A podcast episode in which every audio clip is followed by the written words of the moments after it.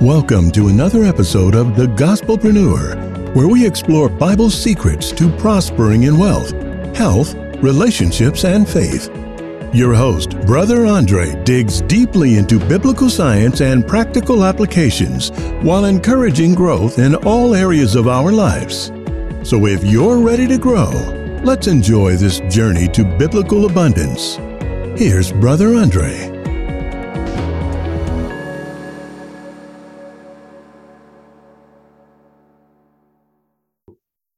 Because the intent of our study, the intent of our time together is to practically draw closer to God, right? To to have the tools, if you will, that would allow us to draw close to God, and the things in this world will grow strangely dim.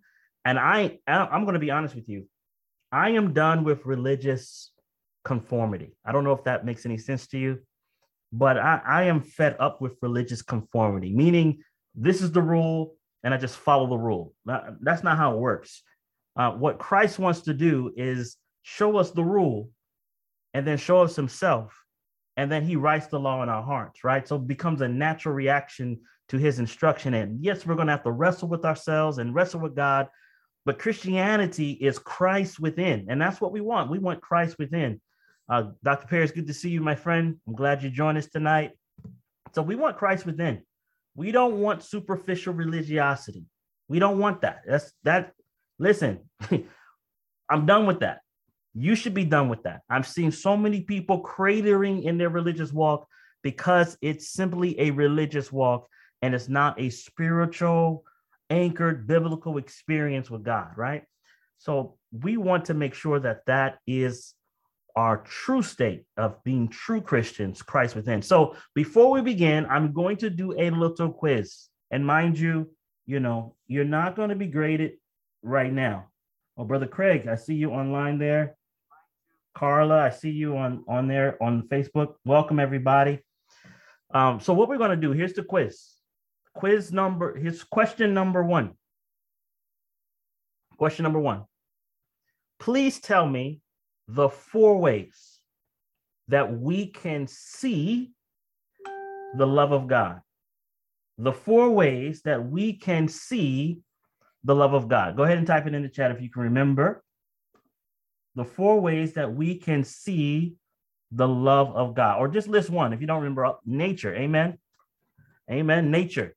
And it's cool because I see some of you guys on Facebook and I've seen some of you putting up nature shots, right? Of your backyard and the sun coming out. I've seen Yvette do that, uh, do that a couple of times. I've seen Janice put one up with the little squirrels and things. It's like nature is an expression of the love of God. Okay, we have nature, we have the scriptures, amen. We have family relations, amen. So that's three, right? Nature, scripture, family relations, good. And then we also have what? Christ. And Christ is the perfect example, right? Jesus Christ is the perfect expression of the love of God. And that's what we want. We want we want to see Jesus, my friends. And forgive me if I sound like I'm a little frustrated in my tones if it comes across that way, but we want to see Jesus. And Jesus is the perfect example of what love looks like, right? Now you can see when a mommy takes care of her baby. You can see it in the word of God, right? You can see God in his word, but sometimes when you look in the word, you're looking at it and you be like, so God killed all these people? You're like, I'm confused.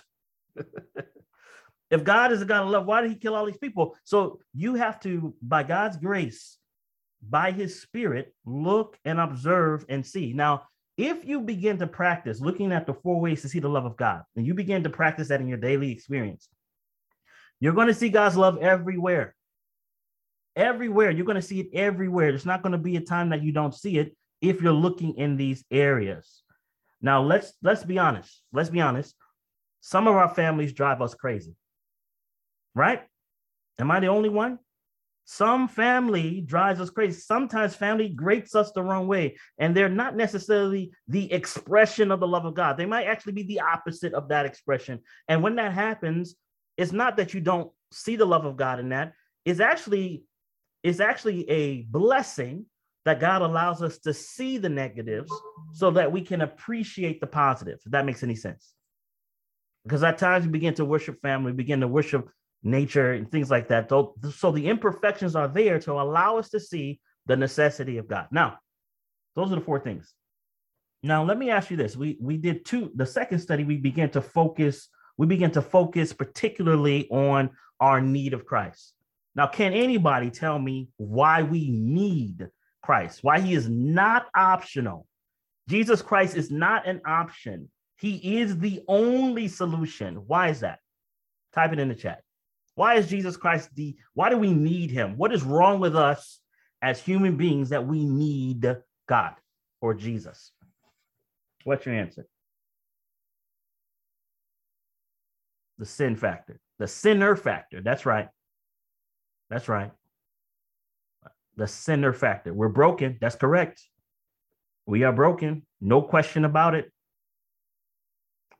No question about it, because we are sinful by nature, sinful by nature. Without him, we can do nothing because we are sinful to the core. To the core. You know, my friends, I, I appreciate you guys putting that there. And the question is, do you believe that? Because that's what the scripture says. That's not something I'm making up. You know, in the in the world today, nobody wants to acknowledge the brokenness of humanity. Nobody wants to acknowledge the reality that our need for God is deeper than we could possibly imagine. Nobody wants to acknowledge that we want to cover up our negatives by the good things that we do, right? Or we compare ourselves amongst ourselves and we start saying, oh, you know, I'm not as bad as so and so. But the scripture is very clear that we are broken, that we are in need of Jesus, that we're sinful from the tip of our top of our heads to the sole of our feet. We are in need of someone better than ourselves. And if we don't accept that reality, I promise you, it's going to be like, you know, how, how do I put it? It's like you you got shot with a bazooka and you want to fix it with a band-aid huh? Your arm got chopped off with a machete and you want to come with some some uh, thread and needle. You're you're coming to solve the problem in the wrong way. So what's the solution? Christ is the solution. Jesus christ is the solution to the problem. So that's the summary of our second lesson but let's go to the third lesson the third lesson actually dovetails into our fourth lesson, like perfect, hand in glove. Last week, we talked about this principle of repentance. Can someone tell me the two components that make up repentance? If somebody really repents, what are the two components that make up repentance? And I know I didn't get that lesson guide to you, so you'll see it tomorrow. But what are the two major components that make up repentance? Anybody know? Go ahead and type it in the chat. Try it out. What are the two major components that make up repentance? Confession, good. Forgive and forsake, okay. Sorrow for sin and asking for forgiveness, okay. You guys are on to something. Some of these are overlapping in a way. Anyone else?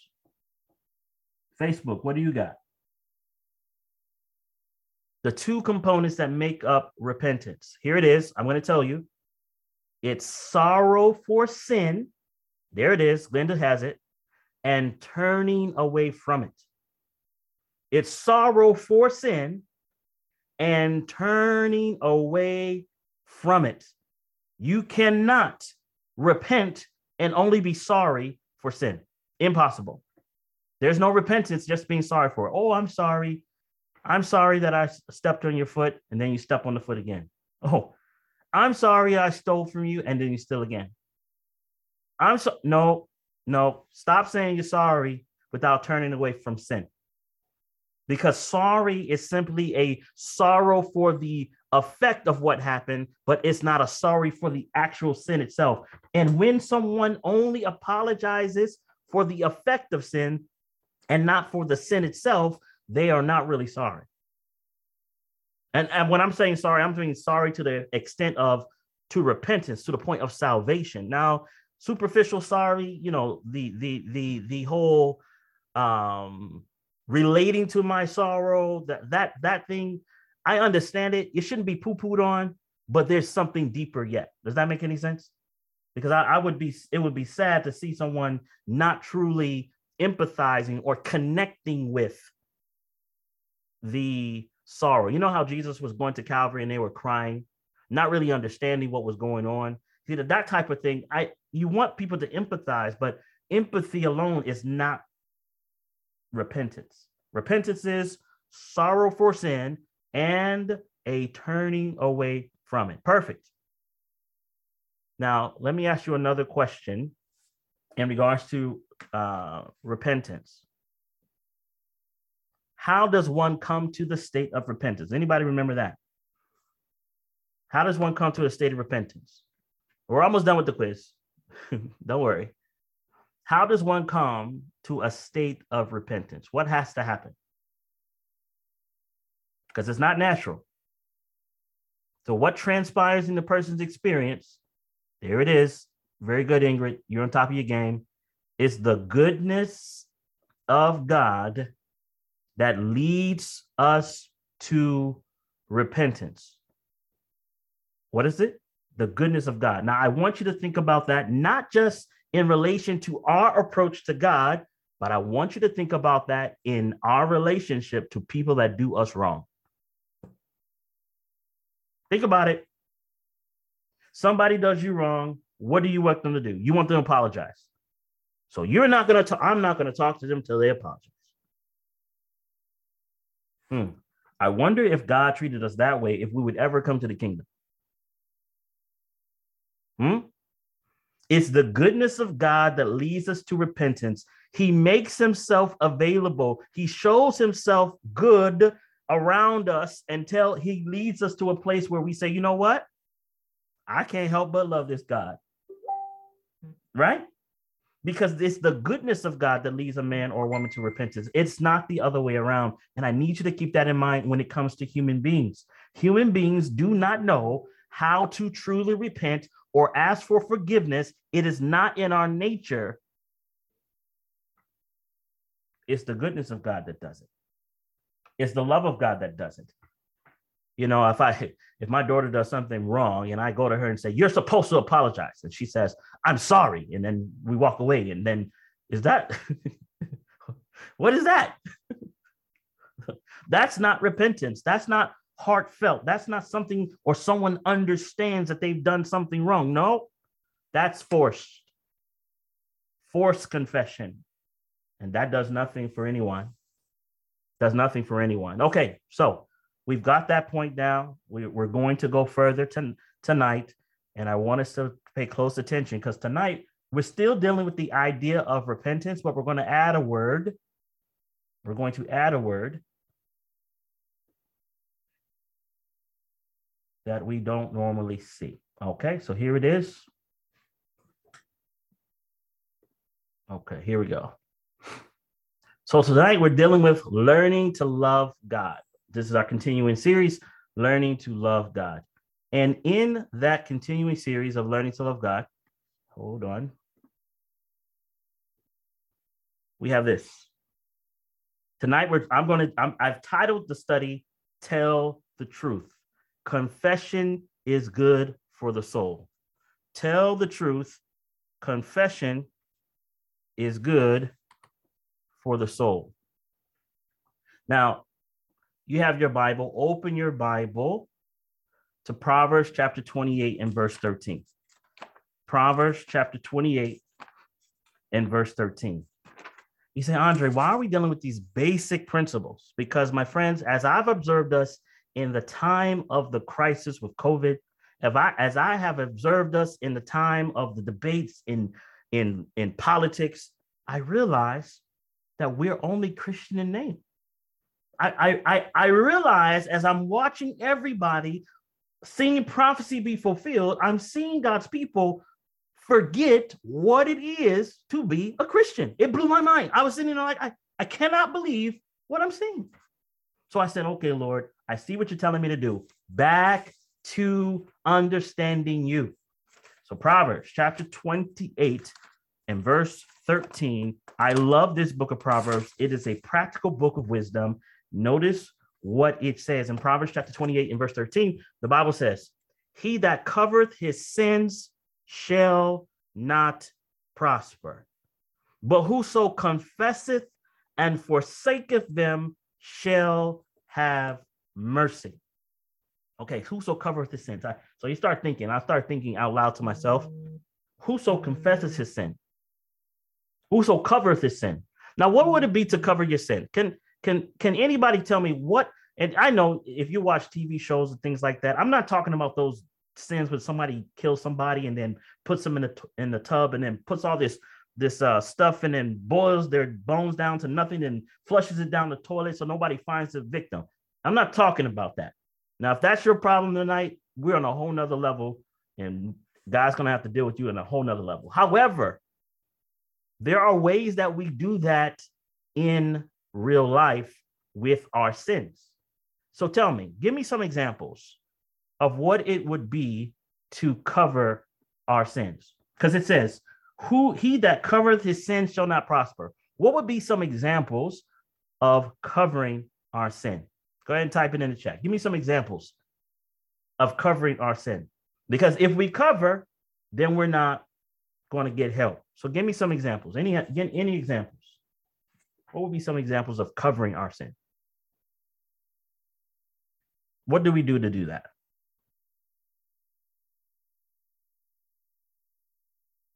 Somebody's like, I don't want to give my secrets away. Listen, it's okay. I promise I won't put you on blast. what are some ways that we, okay, lying, making excuses, very good. Not forgiving, lying, cheating. Oh, here's a here's a good one. Trying to justify our sins. That's a good one. Listen, that one right there is so dangerous because what we do is we blame our mama, our daddy, we blame our spouses, we blame our children because if they hadn't done such and such to me, then I would have not done such and such. It's called self justification. Somebody said white lies. That's right. Not forgiving. Now, my friends, if you cover your sins by these behaviors, now let me add a few because we somebody says downplaying our sins. That's right. That's a problem. Let me add a few to this. Let me add a few to this. One of the other ways that we cover our sins is by doing good deeds. And by doing good deeds, we think we make up for the bad deeds that we have done. You follow? So the idea is don't cover your sins because the Bible says very clearly in, in Proverbs 28 13, he that covereth his sins shall not prosper, but whoso confesseth, and then it says, and forsaketh his sins shall have mercy. Now, that uh, idea of confessing is uh, sorrowful sin, and forsaking is turning away from it, right? So that's the idea of repentance right there in Proverbs 28 and verse 13. So I'm going to ask you a simple question. And somebody says bribery. That's definitely one that people do to cover their sins. Or one of the other things that they do is they pay a large tithe. You know, they give a lot of money to churches and, and ministries, and they cover their sin that way too. Listen, we don't want to cover our sins. What do we want to do? We want to confess them. And tonight, my friends, if you follow the instruction tonight, I promise you that when you are done this evening, your heart will be at peace and at rest because you are no longer covering your sins. You are no longer you are no longer playing around with these things but you have been open and honest with god. And when you're open and honest with god trust me god can take it God, God can take it. He does not need you to fake it with him. You know, there's a I was thinking about this today, and I know how we we're very sophisticated people, you know, very, very well cultured people. And one of the things that we do because we're so sophisticated, like when we talk to God, we speak even in the King James language to God. Thou art so merciful, you know, like we we are so fake with God, man. It's it's very interesting. But we we do that, and at the same time, while we're doing that in our hearts, we're cussing and swearing. Now, listen, either way it goes, God knows the real. Like I always tell people, you know, it's okay to be 100% honest with God because He can handle it. You can't handle being dishonest because you can't get the correction and help that you need because you're covering up with all these good behaviors or bad behaviors or downplaying it or self justifying or lying or cheating or so forth and so on. But God can handle it. Again, it reads, He that covereth, he that covereth his sins shall not prosper. So let me ask you, are you prospering right now? And I'm not talking about money prosper, although that's part of it because you need to confess that you don't know what you're doing with your money. But what I am talking about is are you prospering in your experience with God? Is your spiritual life growing? Are you developing? Are you moving in a way that you know that you know God? That's the question.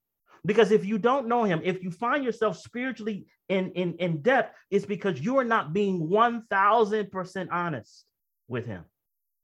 Now I'm going to read something to you. You may not understand fully what I'm going to read, but I read this one day and this was this was uh, life-changing for me. This was life-changing for me. And I'm going to see if I can pull it up quickly. If I can't, I'm going to keep going. But uh, it, this was absolutely life-changing for me. And it reads from the book Christ Object Lessons. And it says this in one way only. I'm gonna I'm gonna read this to you, and I believe it's 164 in one way only. Christ Object Lessons. Let me let me get it. Here it is, 159. Listen, listen to this, friends. Listen to this. No man, this is you and me now. This is mankind. No man can of himself understand his errors. Okay? You and I cannot naturally understand our errors. The heart is deceitful above all things and desperately wicked. Who can know it? Now, listen to this. The lips may express a poverty of soul that the heart does not acknowledge. The lips may express, there's a confession, a poverty of soul that the heart does not acknowledge while speaking to God of poverty of spirit. The heart may be swelling with the conceit of its own superior humility and exalted righteousness. What? I read that and I paused and I said, wait a second. You mean while talking to God and confessing to God, I actually may still be prideful and arrogant while I'm confessing that I'm a bad person? Yes. Yes. Then you should be asking me, Andre, what do we do? Because then, man, I'm messed up. Because if I'm saying this to God, but I don't really mean it, what am I to do? Here's the answer it says, while speaking to God of poverty of spirit and the heart may be swelling with the conceit of its own superior humility and exalted righteousness in one way only. This goes back to that lesson that we were doing with, with, the sinner's need of Christ, right? In one way only can a true knowledge of self be obtained. What's that way? We must behold Christ. We must behold Christ. Why? It is ignorance of him that makes men so uplifted in their own righteousness. Hmm? You see, my friends, when I confess my sin to God, when I confess, oh Lord, I I'm, I was prideful today. I I should not have said such and such words to so and so. In my heart, deceitful and desperately wicked, I'm still thinking that sister should have never said that to me in the first place. If she knew who I was. Are you following? Because if you don't get this point, I don't care how many times you confess, I don't care how many times you go and ask God for forgiveness, it won't matter until you have been in the presence of the Most High and it hits deeper than words and it hits the heart. Okay? It has to hit deeper than words and it has to hit the heart. And I'm not saying you have to be emotional and start crying, but there is a realization of the necessity and the darkness that's inside. And I need Jesus. So the confession has to be more plain. But let's let's go a little bit further. Let me, let's do this. I want to show you something else. I'm going to show you something else. Notice this. Now, this is a picture of people that are climbing upstairs on their knees. They're doing this for whatever purpose, or to be right with God. Here you have a gentleman or a lady, I don't know who it is, but they have a whip and they are beating their back. They're beating their back. They're beating their back. Why are they doing that? Because what's happening is they want to be right with God. So they they they are doing things that to to to calm the flesh, if you will, to put the flesh in its proper place. And this is not fake. Like this person beat their back so much that there's blood on the on their back. They want to be right with God. Now you say, my friends, I would never do that. Hmm. You wouldn't? You wouldn't beat your back with a with a whip to show yourself more worthy? How about this? How about this? Because I'm talking to religious people. So let me talk to the religious people. Would you fast so you could be right with God? Hmm? Would you say I'm gonna I'm going to eat only fruit for seven days because I ate I, that ice cream and I need to be right with God. So I'm going to only eat fruit for seven days straight so I can be right with God. Listen, I'm gonna, I'm gonna, I'm, by God's grace, by the time we're done with our series, there should be nothing about ourselves that we commend to God. There should be nothing about ourselves that we're like, you know what? I am a good person. I don't want that at all. You shouldn't want it at all. Our righteousness, our goodness has to come from someone better than us. I'm going to read something to you that blew my mind. Okay. It, it blew my mind. And I didn't understand. I did not understand until look at this. This is from a book called Great Controversy. Again, I didn't put it on the screen, but I, I want to read it to you. Uh, and it's talking about the fallacy of uh, going to a confessional and things like that. But I, I want to read this. So you got to listen to this. Pay close attention. So it says the church's claim to the right to pardon causes the Romanists to feel at liberty to sin. And the ordinance of confession, without which her pardon is not granted, tends also to give license to evil. Now, why would that? Why would that be? Why she's writing this? I'm asking, why would that be? It says, He who kneels before fallen man and opens in confession the secret thoughts and imaginations of his heart is debasing his manhood or womanhood and degrading every noble instinct of his soul. Well, why is that? Why would me confessing my sin to a human being be degrading and debasing? Why would my why would me confessing my sin and to to a, a, to a counselor or someone else be degrading and debasing? You know why? Watch this. Watch this. In unfolding the sins of his life to a priest, and I don't care if it's a priest, I don't care if it's your neighbor, I don't care if it's your pastor. If you confess your sins to a human being, watch what happens. An erring, sinful mortal, and too often corrupted with wine and licentiousness. His standard of character is lowered, and he is defiled in consequence. Why? Why is that? Why is that the case? So if I'm confessing my sin to another human being, I'm not saying the Bible says confess your faults one to another, right? A fault is when you have done wrong to someone else. That's the fault. That's what it's talking about. And we'll get to that in a moment. But when you're talking about your sins, your heart sins, confessing your sins to a mortal may feel good for a moment, but hear me when I tell you the mortal that you confessed your sin to cannot save you. You might feel good, like it might feel good, like I told somebody, soft my chest, so forth and so on. Guess what? You still have your sin. Hmm?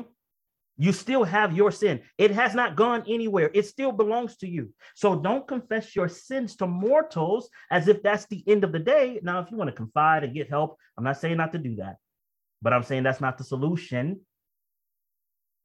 Watch. It says, his thought of God is degraded to the likeness of fallen humanity, for the priest stands as the representative of God. This degrading confession of man to man is the secret spring from which has flowed much of the evil that is defiling the world and fitting it for final destruction. So when I confess my sins to another person and I confess my sins to a mortal, it does not do anything but allow sin to still remain. You see, we have a savior. His name is Jesus. He wants to take our sin from us. You understand? Hmm. Let's go a little further. Watch. Yet, to him who loves self indulgence, listen to this. Yet to him who loves self indulgence, it is more pleasing to confess to a fellow mortal than to open the soul to God. Now, I'm going to stop right here. When I read that, I said, I scratched my head. I rubbed my brow. I, what do you mean? To him that loves indulgence, self indulgence, it's much better to confess to a priest than to confess to God. Because if I confess to a priest, you know, he's there's a limit to righteousness there. He's a mortal like me. He's a human like I am. So that that plays a game. But now, but now, if I confess to God and I have to open my soul to God, oh no, the reality of what I am is now exposed. The depth of my brokenness is now exposed. And nobody likes to be exposed. I don't like to be exposed. You see, it's much better for me to compare myself to another human being because then I'm all good.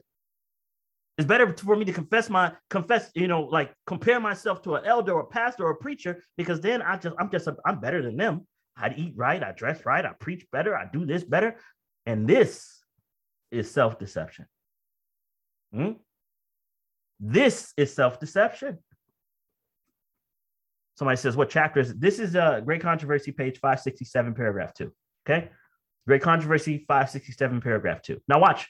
I'm not even done with this yet. It says, Yet to him who loves self indulgence, it is more pleasing to confess to a fellow mortal than to open the soul to God. It is more palatable to human nature to do penance than to renounce sin. Think about that. Y'all thinking about that? Think about that. It says, I'll read it more, more, more time. It is more palatable to human nature to do penance than to renounce sin. So I, let me ask you a question. Let me ask you a question. Let me see you. I'm going to see you. Tell me why that would be. Why would that be? Why would that be where it's more palatable to do penance, beat my back, crawl upstairs on my knees, fast for three days or seven days and eat only fruit. Uh, I'm only going to, I'm not going to watch TV for this much time. Like, why would it be more palatable?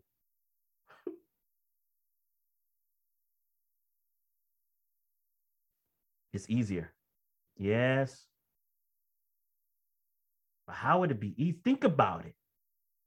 What did somebody say? Because you still love the sin as you are not ready to give it up. Yes.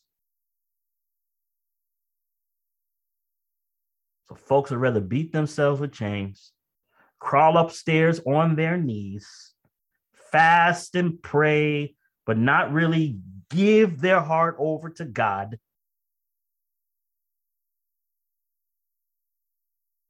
Because we're still in control. Mercy. That's a word.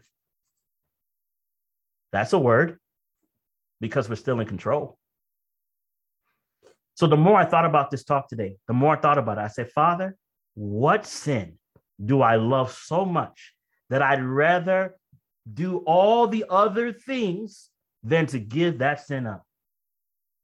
What sin is so important in my life that I would rather hold on to it and hold on to it than to give it over to God? What sin? You see, my friends, you need to ask yourself that question. I need to make sure I ask myself that question. Somebody says, because we have not died. Someone else said pride. That's that's right. But look, friends, I, I as I said to you already from the beginning of our talk, I am done with religiosity and its normality as far as culture is concerned. I am done naming the name Christian without the power of Christianity. I am done with it. People are done with it. Church is not for everybody when everybody's in there dead. Why are we dead? Because we have lost sight of Christ.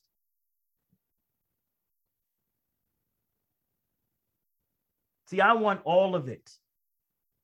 I want all of the gospel. I want all of what God has promised to me.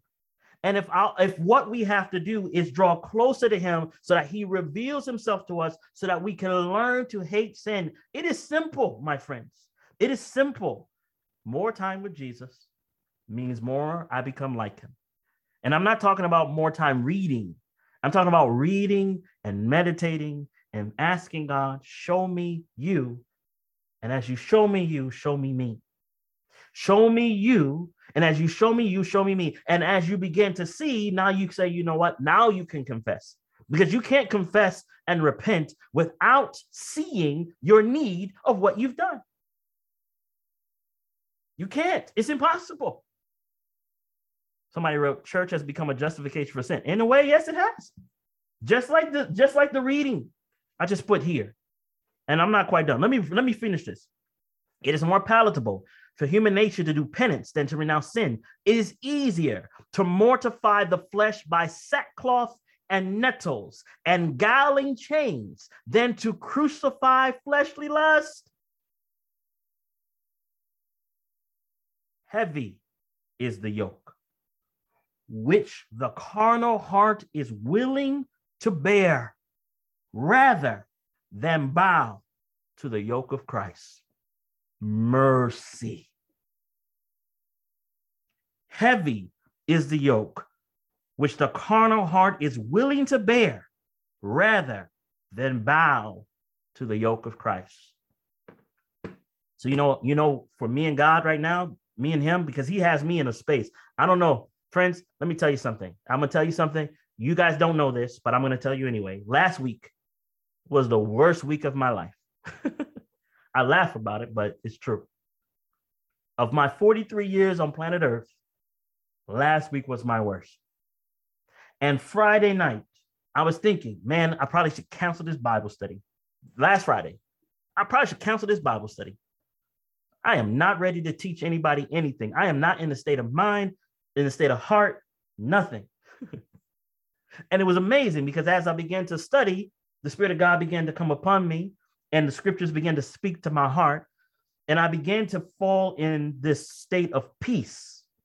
I don't know if you guys understand what i'm saying but i was in this state of peace and the spirit of god is teaching and as i'm as he's teaching i'm learning you know because i'm i listen as the spirit talks and my heart is being settled and i'm i'm at peace. By the time we were over hour and a half later you know we're done. I'm at peace. And I go and deal with a certain situation. I come back, and at eight o'clock last week, I'm this testimony. I'm testifying right now. Now I'm already at peace. So I already know God's working everything out for me. I'm already good there. And at eight o'clock, in the middle of Bible study, an email had come to me. Now that email was not from a friend. In other words, I'm telling you, this person is not my friend. This person has never done good for me in any way, shape, or form always has been a thorn in my side.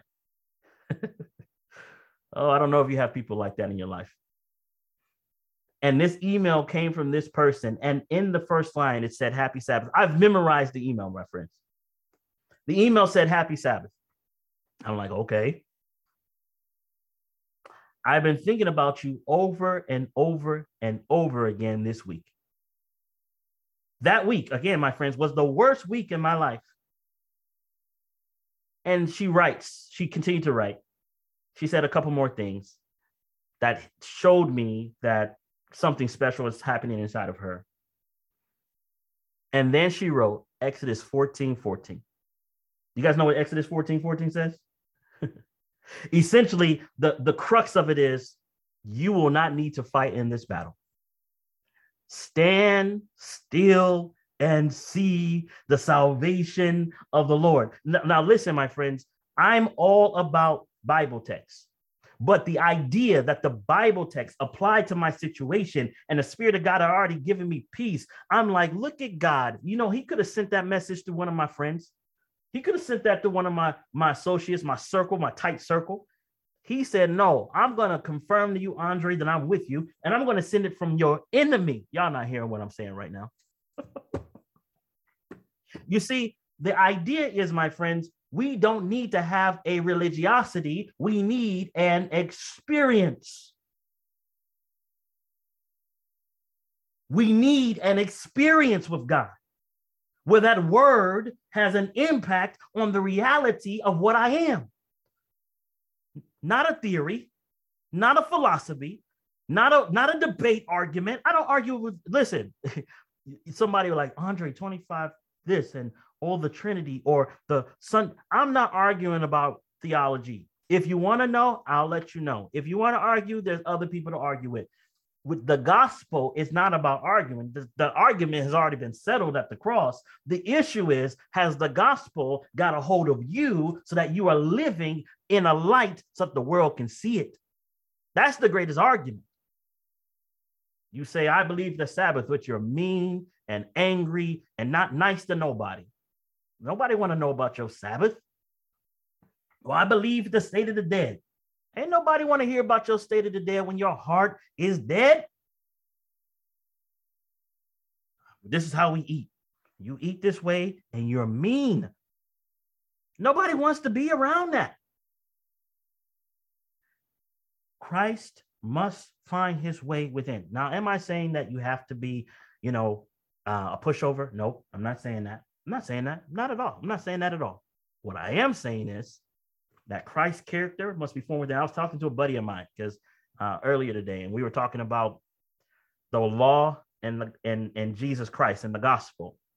And one of the main components that I I believe that we miss as a people is that we think we have to generate a new life of our own, like it's a new life. Like, but the reality is Christ within means that he's living his life inside of us. So when I confess my sin, when I confess that I am broken, when I confess that I'm a liar, when I confess that I'm a cheater, when I confess that I'm broken, that is okay because that is the reality. There's nothing good inside of me.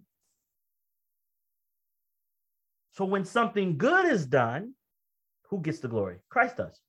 Why? Because he's living his life in me. That's why it says Christ in you, the hope of glory. But confession. Let's go a little bit further with this. I, I want to make this as practical as I can. All right. I want to make this as practical as I can for you because when we're dealing with this idea of confession, we don't need to beat ourselves. There's no need to go into some fasting and prayer like the level that to as if that's going to gain righteousness. Now you do need to pray, and there is a time for fasting. I'm not saying not to do it, but it does not gain you righteousness, just like beating yourself and making yourself go upstairs on knees doesn't do anything for you either. So, what does it mean to confess our faults? Listen to this. Steps of Christ, page 37, paragraph 3 says, Confess your sins to God. Confess your sins to who? To God, who only can forgive them and your faults to one another. Notice the difference between the language. Confess your sins to God and your faults to one another. If you have given offense to your friend or neighbor, you are to acknowledge your wrong, and it is your duty freely to, it is their duty, it is his duty, her duty, freely to forgive you. Then you are to seek forgiveness of God because the brother you have wounded is the property of God, and in injuring him, you sinned against his creator and redeemer. Notice the sequence. Some of us today are going to have to go to our family and our friends before we pray tonight. There's Bible verse for that. Confess your faults to your brother and sister. What's your fault? If you have wronged your brother, if you have wronged your sister, if you have wronged a, a friend, if you have wronged an associate, don't go praying and talking to God about it. Go talk to the person and confess your sin specifically. Not general, specifically. You see, what, what I'm doing with you right now, what we're doing, what we're walking through right now is an intentionality to be a Christian. an intentionality to be a Christian. You cannot go and pray and talk to God and confess your sin to God, and you have this unjust deed that you've done. Can't do it. Go confess to your brother and sister. You say, Andre, it's hard. They're going to be mad at me. That's okay. It's their job to forgive you. You don't, that's not on you anymore. You have confessed. You acknowledge you're wrong. You, whether they accept it or not, must go to them. Then you are to seek the forgiveness of God. Because you've wounded the son or daughter of God. So you, when you go to God, you got to go with everything. Father, I did this and I hurt your child. Father, I did this and I hurt your, your daughter. Father, I misrepresented you at the church board meeting. Amen. I've been to them. They're horrible. I'm laughing, man, but it's traumatizing. Like you, you got to get counseling after some of these board meetings, right? You must confess your sin to God. You must, before you do that, go to your brother. Be specific, not general, not broad.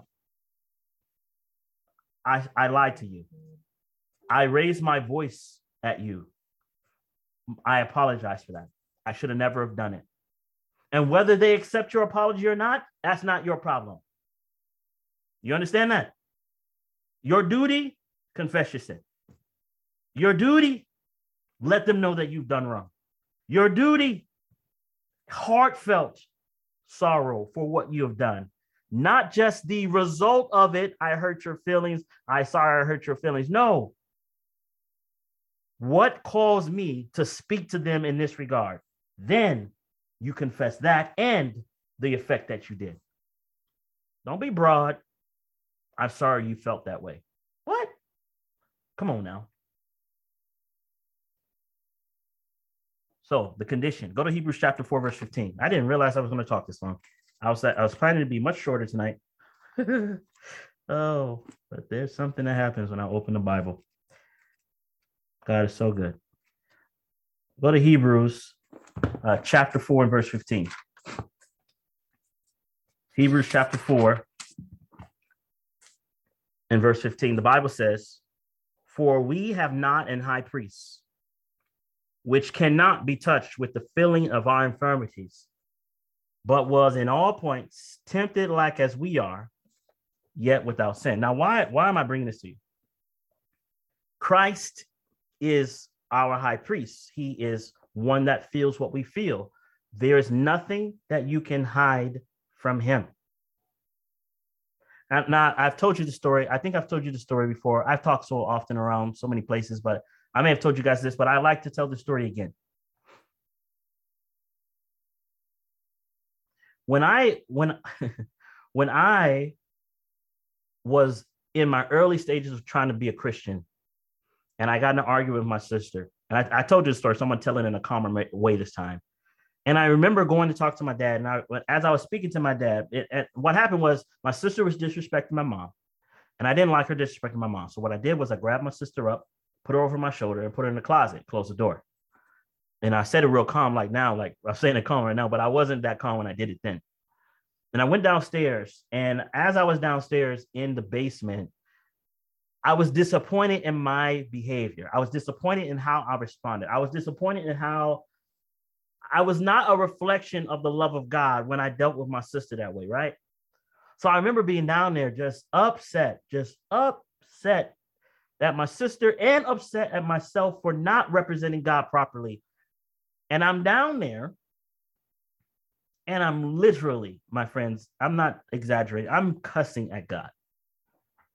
I'm cussing at him because I'm like, yo, you're you're trying to, you're saying you want me to be a Christian. It's not working. it's not working. It's just, it's it's infuriating. I'm failing. I'm I'm messing up. And I'm, and I'm just taught. I'm being open and honest with God. And God comes to me in a very still, small voice, and He says to me, Andre, go talk to your father.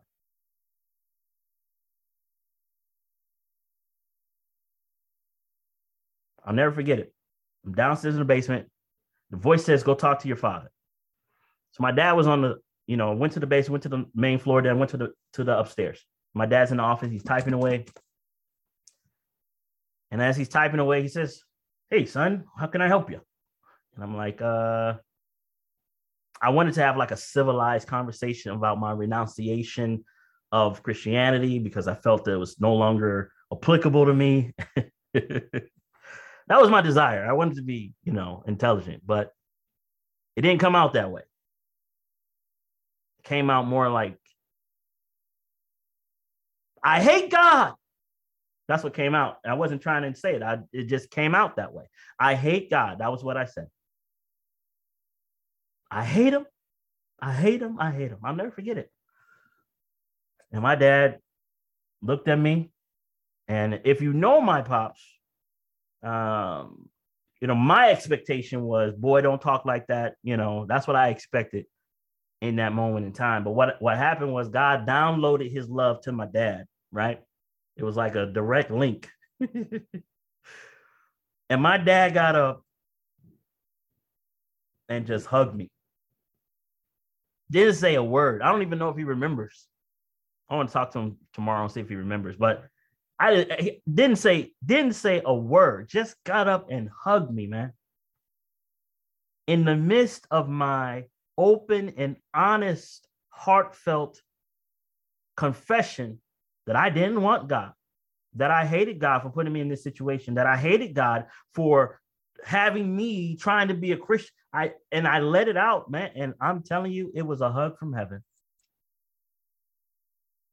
You so you know the first condition of acceptance is to confess the reality of what you are.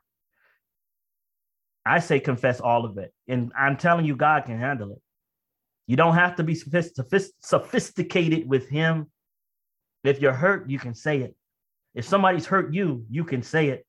If you have animosity in your heart, he is present to be there to help you. You can say it. I say, let it all out.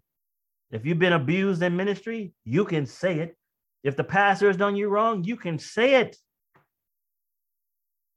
You can say it, and it's okay. It's okay to cry. It's okay to be fully vulnerable with God. Now, you can't be that way with everybody. Everybody ain't going to be like that with you.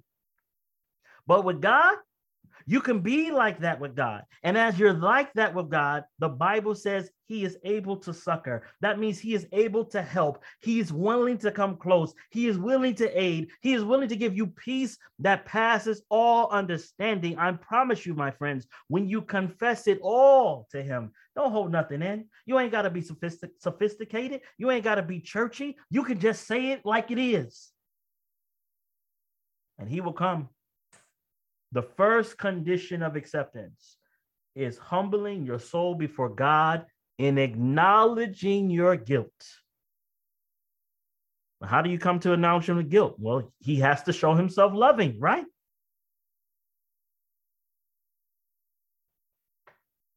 He has to show himself loving.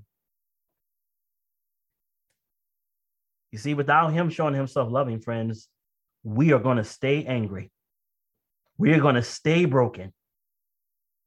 So press close to him. I promise you, as you press close, he says, If you seek me, you will find me when you search for me with all of your heart. Not some of your heart, not part of your heart. I promise you, you if you put your all into seeking God, he will be found of you. And trust me when I tell you, he's already he's already there. It's not like he's not it's not like he's not there. He's already on top of it. He's already there. Now, listen to this. I want you to hear me because I want you to be practical tonight and tomorrow and for the rest of your life when you're dealing with confession. It says confession of sin, whether public or private, should be heartfelt and freely expressed. That's why I said to you, that's why I said to you, my friends, freely expressed means I can't force my daughter to say she's sorry. I can't force my wife to say I'm sorry. My wife can't force me to say I'm sorry. It doesn't come that way. It comes as you're in the presence of the Most High. He gives you something that you don't have, and the reality of your sin becomes to come forth. And now you're confessing from the heart freely. It is not to be urged from the sinner. What does it mean? So you did me wrong. You, you owe me an apology. Guys, if you're doing that, there's something wrong with you because you don't understand how this works. It is not to be made in a flippant and careless way. What does that mean? I'm sorry. Really? Are you really sorry? You just want to get it over with. Like, I'm sorry. Now you should accept it. I'm going to move on. Now, come on now. That's not how it works. It is not to be made in a flippant and careless way or forced from those who have no have who have no realizing sense of the abhorrent character of sin. So you can't force it. The confession that is the outpouring of the inmost soul finds its way to the God of infinite pity. The psalmist says, Listen to this. I love this. Psalm 34, verse 18. The Lord is nigh unto them that are of a broken heart. Are you of a broken heart, friends? And saveth such as be of a contrite spirit. You see, you see, if you and I want a broken heart and a contrite spirit, the only way it presents itself is by beholding the Lamb of God, which takes away the sins of the world. That's the only way. It's the only way it does. And what I'm going to challenge you to do, because we have talked about Jesus for so long and not experienced him, that we have come to a place where it is numbing just to hear about Calvary and the gospel. It doesn't do anything to us, it doesn't move us. But sincerely, my friends, tonight, when it's all said and done, when you're quiet and alone with Jesus, I'm going to challenge you, alone with Jesus, cry out to him Father, I don't love you like I should. Father, show me who you are. Show me, Jesus. As I read your word, Father, as I read about Calvary, what am I missing? What am I not seeing? Why am I not moved?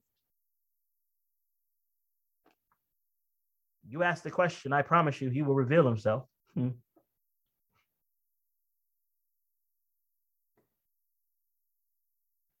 Again, practical. True confession is always of a specific character and acknowledges particular sins. Specific, I hope I'm saying that right. Specific character, particular sins. They may be of such a nature as to be brought before God only. And I told somebody this one time there's some sins you don't tell everybody your junk, man. You go to God and you confess it to God. You let Him know full out what you have done. Some of these sins you can only talk to God about. They may be wrongs that should be confessed to individuals who have suffered injury through them, or they may they may be of a public character and should then be as publicly confessed. But all confession, all confession should be definite and to the point, acknowledging the very sins of which you are guilty specific, not Pacific. specific. So if you stole $23.49, you don't say, I'm sorry for stealing the money. You say, I'm sorry for stealing $23.49. I should have never taken that from you. It will never happen again by God's grace.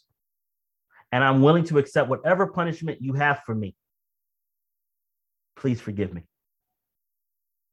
Because forgiveness does not mean there's no consequence, right? Forgiveness simply means that it's not held to your account forever and ever and ever. But forgiveness, I forgive you,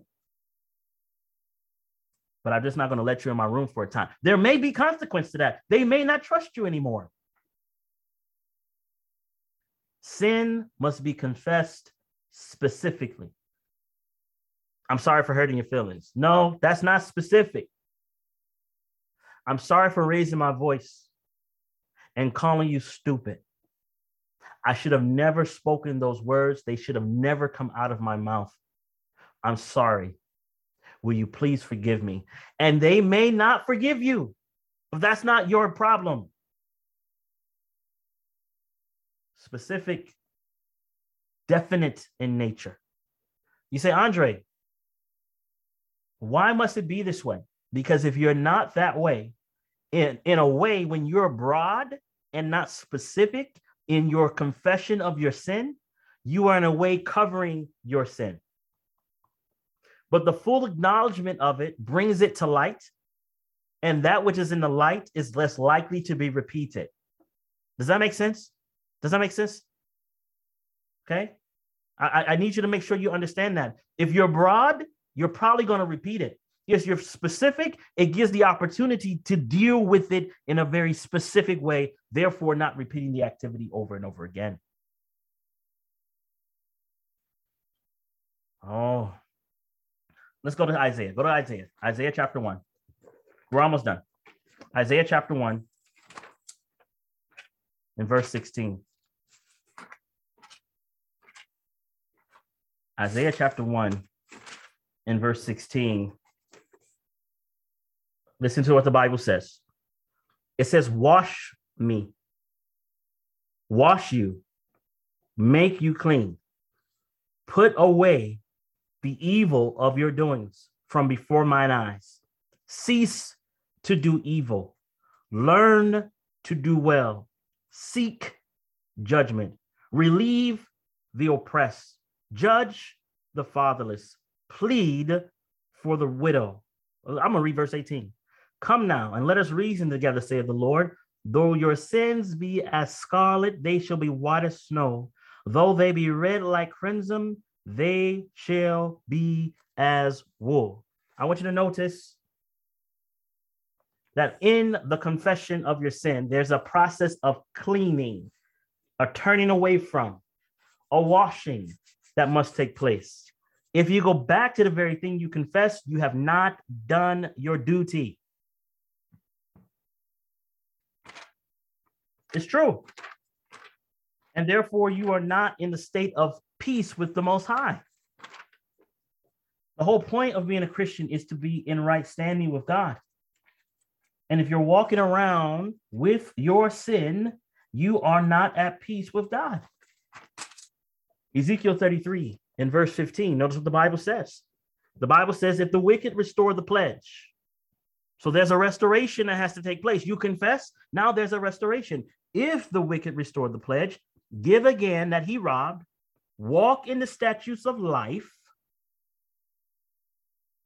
without committing iniquity, he shall surely live, he shall not die. So, in other words, if you confess, and you turn from your evil way and you're living a righteous life, you're not going to go back. It's a reformation that's taking place.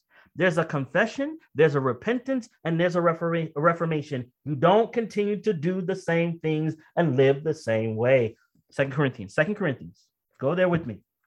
Second Corinthians, look at this, chapter 7 and verse 11. Second Corinthians, chapter 7 and verse 11. The Bible says, For behold, this self same thing that ye sorrow after a godly sort, what carefulness it wrought in you, yea, what clearing of yourselves, yea, what indignation, yea, what fear, yea, what vehement desire, yea, what zeal, yea, what revenge, and all things ye have approved yourselves to be clear in this manner. In other words, you are so sorry for the sin that you're not going back to it. You have made such changes in your life that you're like, hey, no more of that. No more of that. No more of that darkness in my life. No more of that sin in my life. No more of this rebellion in my life. No more of that. So confession must be precise, detailed. You must, before you go to God for repentance and confession, you must go to your brother and sister who you hurt. Okay? You cannot just continue to go and do and never confess. You have to confess. You must be right with God. Now, listen to this. Listen to this. It says, when sin has deadened the moral perceptions, the wrongdoer does not discern the defects of his character nor realize the enormity of the evil he has committed. And unless he yields to the convicting power of the Holy Spirit, he remains in what kind of blindness? Partial blindness to his sin. So again, this is a person that doesn't understand the full impact of it. Why? Because sin has deadened the moral perceptions. He cannot discern the defects. He doesn't understand the great impact. It goes on to say, his confessions are not sincere and in earnest. To every acknowledgement of his guilt, he adds an apology in excuse of his course, declaring that if it had not been for certain circumstances, he would not have done this or that for which he is reproved. Do you find yourself self justifying, my friends? Do you find yourself self justifying? You lost your temper with your wife. Do you find yourself self justifying? If she had not spoken to me that way, then I would have never spoken that way. So now you've given her the power over you. In reality, you just didn't have any power. You didn't have Holy Ghost power. You didn't have Christ power. You had satanic power. So don't justify your badness. Don't justify, well, if she hadn't done this, then I wouldn't have done that. If she hadn't did this, and I would have done that. Nah, man. I ain't got time for that. Confess your sin to God in its completeness, in its totality. In its totality. We're almost done here. Notice this. In fact, before I go there, before I go to these verses, Genesis 3, verse 12 and 13 hold on one second. Genesis 3, verse 12 and 13. I do want to read this text. Go to Genesis 3, verse 12 and 13, because this is very, very, very interesting. Because when we're caught in sin, this is what we do. This is what we do. Genesis 3, verse 12 and 13. This is what our fathers and mommies did. This is what Adam and Eve did. Watch what they did. And the man said, The woman whom thou gavest to be with me, she gave me of the tree and I did eat. What is he doing? It's the woman that you made. and God said unto the woman, What is this that thou hast done? And the woman said, The serpent beguiled me, and I did eat. So who are they blaming? God. Adam blames Eve, who God made. Eve blames the serpent, whom God made. We blame others for our weaknesses. I will never again blame anybody for my messed up life my messed up heart. Nope. It's me. Now, the reason why this is so important when you can come to a place where you acknowledge that it's you, then you can sing this song. It's me, it's me, oh Lord, standing in the need of prayer.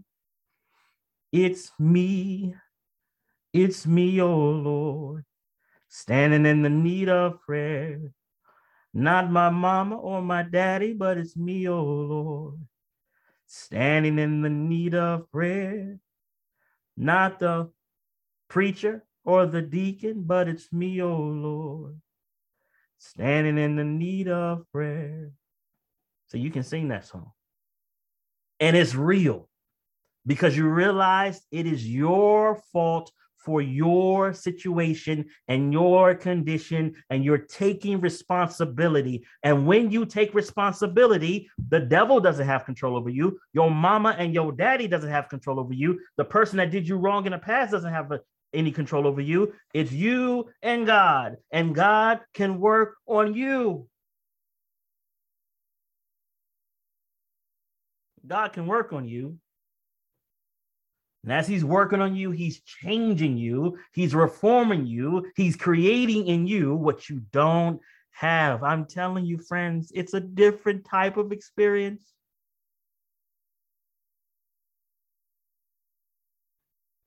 When you're going through a storm and you're walking on water, y'all listen.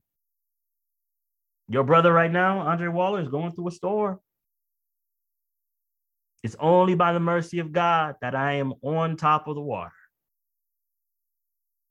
It's only by the mercy of God that you can walk in this world a Christian life. It's only by his grace. It's only by his mercy. There is no goodness in any of us. Hang that up.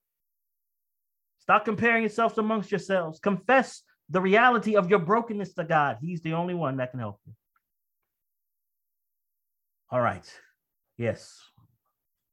This is the last text that we're going to read for this evening.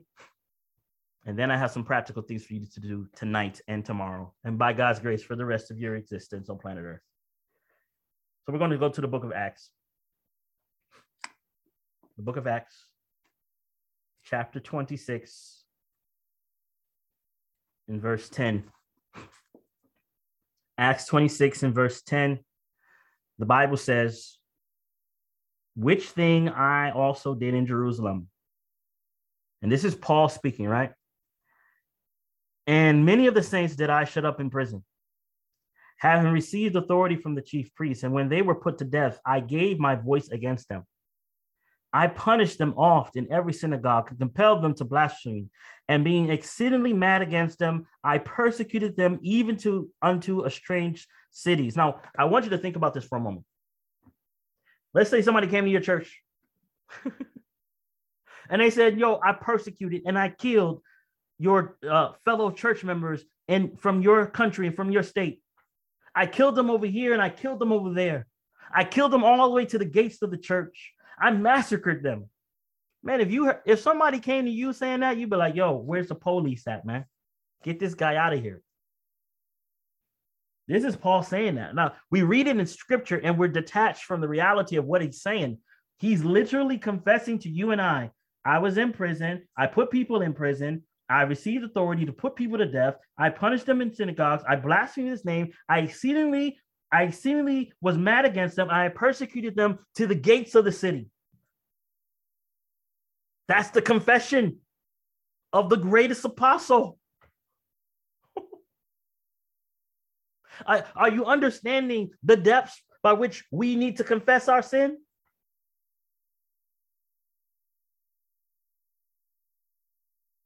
Confess in detail, my friend. And it's interesting that as he's confessing his sin, he's not he's not standing there c- claiming anything. He in, in Paul's writing, he says, I am the chief of sinners. I am the sinner amongst every sinner, worse than any sinner. Why? Because he's acknowledging God, he's experienced God, and he's no longer taking glory to himself. He says, The only thing I glory in is the cross itself.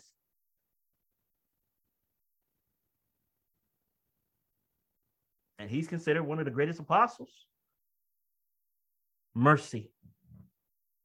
First Timothy, First Timothy. Oh, we're we're we're we're coming home. We're we're rounding, we're rounding third base. we're coming home.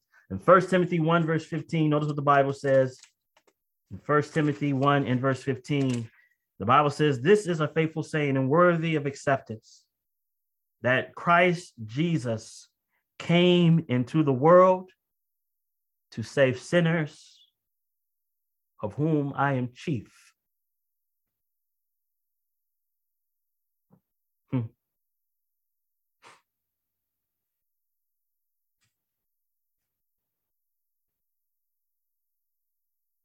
Do you believe that about yourself? Paul says he's the chief of sinners. Here's the beautiful part about it, my friends. Here's the beautiful part about I don't want you to miss this.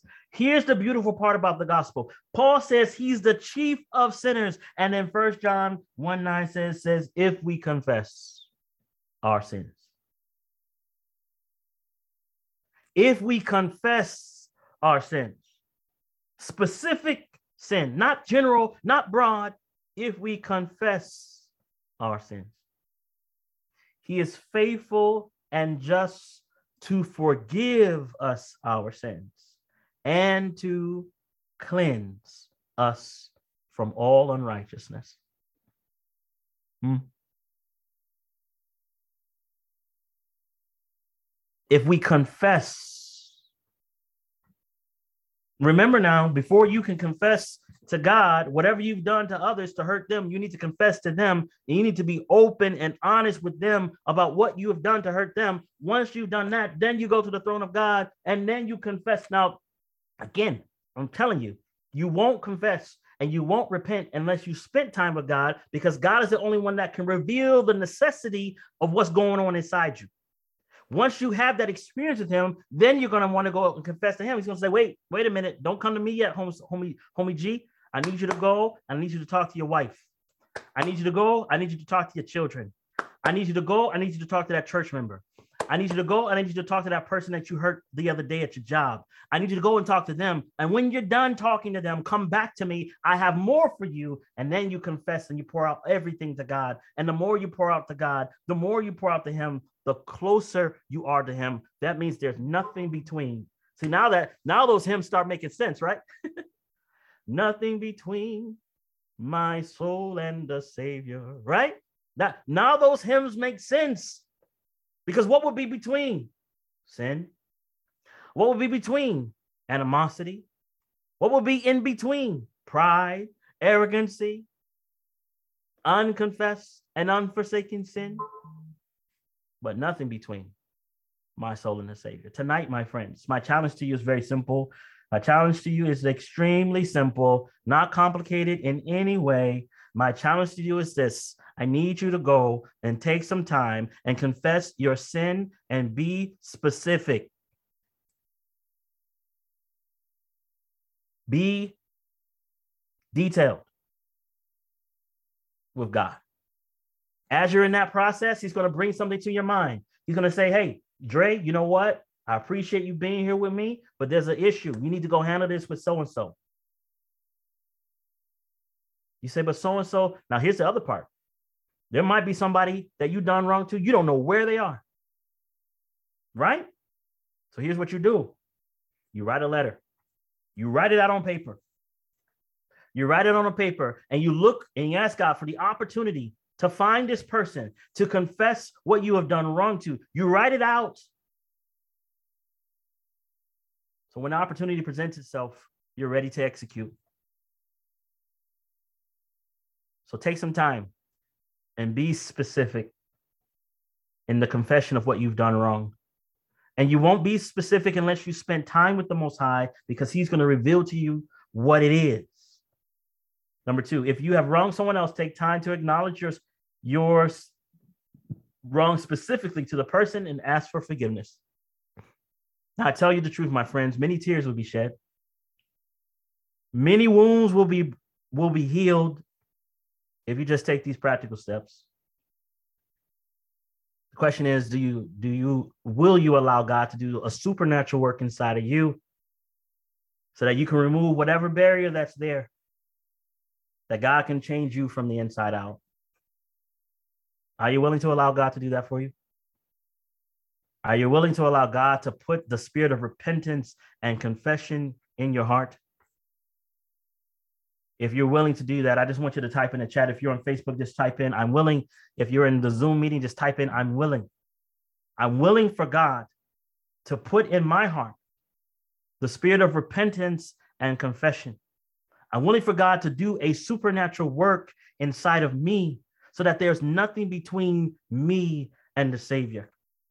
I'm willing for God to do a, a, a supernatural work inside of me so that there is no hatred. I have no hate. Can, it, can you imagine? You're looking at someone that did you wrong and you don't hate them? That you have no animosity towards them? That you have no ill will in your heart towards them? You would be like Jesus, where he says, Father, forgive them because they don't know what they're doing. That is a supernatural work that only God can give you. It is not something that you have naturally of yourself. And in order for that supernatural work to take place, you and Jesus must have time alone together. Hey, if that means you have that that that Christian instrumental playing in the background and you're opening the word of God and you're praying and you have the spiritual books out and you're talking to God and you're listening to God and that fellowship and sweet communion is there, that's what it means. If it means there's complete silence and you're sitting there just waiting for a word from God, that's fine too. However it is. Let God do for you what you cannot do for yourself. And in so doing, my friends, I promise you, the Bible says there's a peace that passes all understanding. I'm telling you, last week was my worst week, but last week was my blessed week. For the Most High came and He was with me and He dwelt with me and He gave me peace in the midst of my storm. And He's still with me right now. And He will do the same for you. Just hold on, don't give up. He is ever present. He loves us, my friend. he loves us dearly. He loves us dearly. How many understood the word of God tonight? Let me see your hand if you understood the word of God. Or not your hand, just just type just type in I understood. I understood. Type it in the chat, type it in the browser. I understood. If you understood tonight, just type in I understood or I understand. Praise God. Praise God. Praise God. Amen. Hallelujah. Hallelujah. God's going to do something special for us today, my friends, on the Holy Sabbath. Do you know that on this day, unlike any other day, God gives special blessings on this day? And He wants to do it for us. It says, What happens? I, am going to read the question. What happens to those who don't confess their sin and are convinced that they did no wrong? Well, my friends, if they don't, they stay, they they die in their sin. Uh, you know, it's interesting if you if you remember uh, Jesus saying something like this. He says, um, "If you don't forgive your brother, I can't forgive you." Well, what do you mean? It's not that he won't forgive you; it's that you cannot truly for. If you've accepted the gospel and you receive the forgiveness of God, it's inevitable that you will forgive your brother because that's how the gospel works. And if you've received the gospel, it will translate into a practical experience with your brother and sister. Right? So if you confess your sin and you ask God for forgiveness and then you don't forgive your brother, it's not going to work because you've never really experienced the gospel. So, my friends, have you experienced the gospel? Have you allowed God to forgive you from the depths of your sin. And if you can do that, then you, when you engage with others and they don't do it the way you're suppo- they're supposed to, your posture is forgiveness. Your disposition is forgiveness. The question is, will you receive forgiveness? God is always in the posture of forgiveness. But will you receive that forgiveness? So tonight, if you have a question or if you want to make a statement tonight, uh, a comment, not not not to deviate from our subject matter, but if you want to make a comment tonight, raise your hand and I will pull you on the platform and allow you to make that comment this evening. I think the audio will work. Is there anyone that makes, wants to make a comment or you have a question? Feel free to raise your hand with the reaction button or raise your hand button. All right. My friends, the lesson guide will be for last week will be available tomorrow, probably by noon. And then uh, the audio for tonight's study will be available tomorrow by noon as well. So you'll get that on our podcast. Uh, my friends, you guys have a blessed evening, a wonderful Sabbath. Let's bow our heads for prayer. Our Father in heaven, I want to thank you so much for your grace and mercy. I want to thank you, Father, for not giving us what we deserve, but giving us what your dear Son does or the reality of the gospel is beyond our normality. So we ask, Lord, that you show us more of Jesus so that the things of this world will grow strangely dim. Please teach us how to love you. We've been learning over the past few weeks, but Father, we want more. We want nothing between us and you. And where we are honest, we are honest with you, Father. There's there's there's nothing, I don't hide nothing from you. You know where I'm broken at. You know where I need to be fixed. I want to love you, Father, from everything that's within me. I want to love you, and I know I don't love you like I should. So please show us more of Jesus. Please make our experience such that the things of this world will never, ever keep us out of the kingdom of heaven. We pray this in the name of Jesus, and we claim the merits of his holy and most precious blood. Amen. Amen. My friends, blessed evening. Happy Sabbath. May God continue to bless your dear souls.